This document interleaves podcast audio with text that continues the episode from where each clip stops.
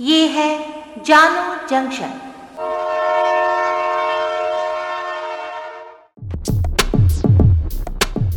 नमस्कार, आज है 9 मार्च 2022 मैं हूँ पूजा वर्मा और आप सुन रहे हैं जानो जंक्शन पे Hindi news podcast, news rail.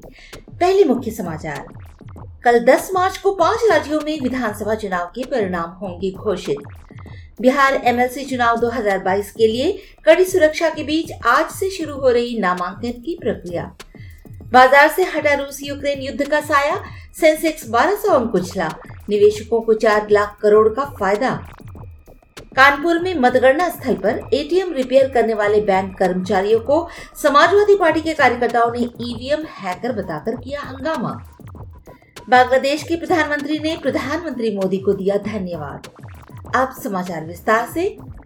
कल 10 मार्च को विधानसभा चुनाव के परिणाम घोषित होने वाले हैं। कल पता चलेगा कि उत्तर प्रदेश, उत्तराखंड, पंजाब, गोवा और मणिपुर में किसकी सरकार सत्ता में आएगी। मतगणना सुबह आठ बजे से ही शुरू हो जाएगी। उत्तर प्रदेश के एडीजी कानून व्यवस्था प्रशांत कुमार ने बताया है कि 10 मार्च की मतगणना के लिए लगभग सत्तर हज़ार सिविल पुलिस के कर्मी 245 कंपनी, अर्धसैनिक बल तथा उनहत्तर कंपनी पीएससी की तैनाती की गई है। इस दौरान कोई भी व्यक्ति अव्यवस्था या हुदंग करने की कोशिश करेगा तो उसके विरुद्ध कठोर से कठोर कार्रवाई की जाएगी। स्थानीय प्राधिकार से विधान परिषद सदस्य के लिए आज कड़ी सुरक्षा में नामांकन हुए।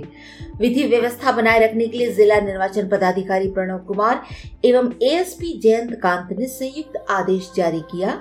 इसके अनुसार कलेक्ट्रेट परिसर में नौ जगहों पर मजिस्ट्रेट एवं पुलिस पदाधिकारियों के जवानों की तैनाती की गई थी।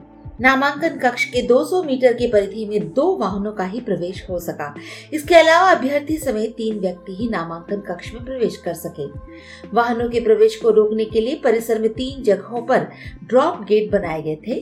वारंटियों की सूची के साथ डीएसपी स्तर के पुलिस पदाधिकारी को मौजूद रहने के लिए कहा गया था। इसके अलावा चुनाव आचार संहिता एवं कोविड प्रोटोकॉल का पालन करने का भी निर्देश जारी किया गया था। सप्ताह के तीसरे कारोबारी दिन आज बुधवार को शेयर बाज़ार पर रूस और यूक्रेन के बीच जारी युद्ध का असर कम होता दिखा। बाज़ार के दोनों इंडेक्स हरे निशान पर खुले और दिन भर बढ़त के साथ कारोबार किया।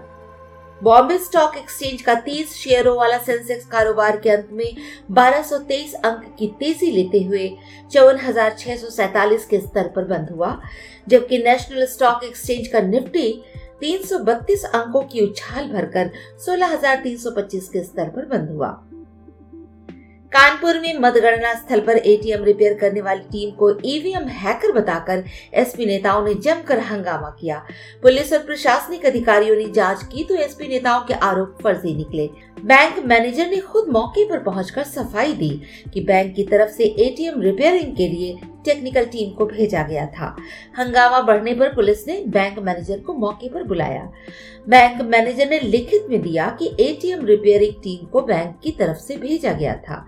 जिला निर्वाचन अधिकारी नेहा शर्मा का कहना है कि स्ट्रांग रूम में रखी ईवीएम पूरी तरह से सुरक्षित है। बैंक कर्मचारी एटीएम में काम कर रहे थे, जिन्हें गलत समझ लिया गया। इस तरह की अफवाह फैलाना गलत है। ऐसा करने वालों पर कार्रवाई की जाएगी। बता दें कि कल वाराणसी में भी पहाड़िया मंडी स्थित मतगणना स्थल पर रखी गई ईवीएम में हेरा फेरी का आरोप लगाते हुए मंगलवार की शाम को सैकड़ों सपाइयों ने हंगामा किया। सपाइयों का आरोप है कि ईवीएम से छेड़छाड़ की जा रही है, जबकि इस मामले पर डीएम से लेकर चुनाव आयोग तक ने कहा है कि गाड़ी में मिली ईवीएम ट्रेनिंग के लिए थी।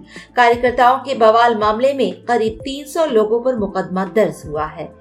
ईवीएम से छेड़छाड़ के आरोपों पर उत्तर प्रदेश के मंत्री मोहसिन रजा ने कहा कि ईवीएम पर सवाल उठाकर अखिलेश यादव अपनी हार को स्वीकार कर रहे हैं। उत्तर प्रदेश में माहौल खराब करने की कोशिश की जा रही है। ये लोकतंत्र के लिए दुर्भाग्यपूर्ण है। सरकारी सूत्रों के अनुसार बांग्लादेश की प्रधानमंत्री शेख हसीना ने ऑपरेशन गंगा के तहत यूक्रेन से बांग्लादेश के नौ नागरिकों को बचाने के लिए प्रधानमंत्री नरेंद्र मोदी को धन्यवाद दिया। इस ऑपरेशन के तहत नेपाल और ट्यूनिशिया के छात्रों को भी बचाया गया है। आज के लिए इतना ही, सुनते रहिए जामो जंक्शन पे न्यूज़ रेल।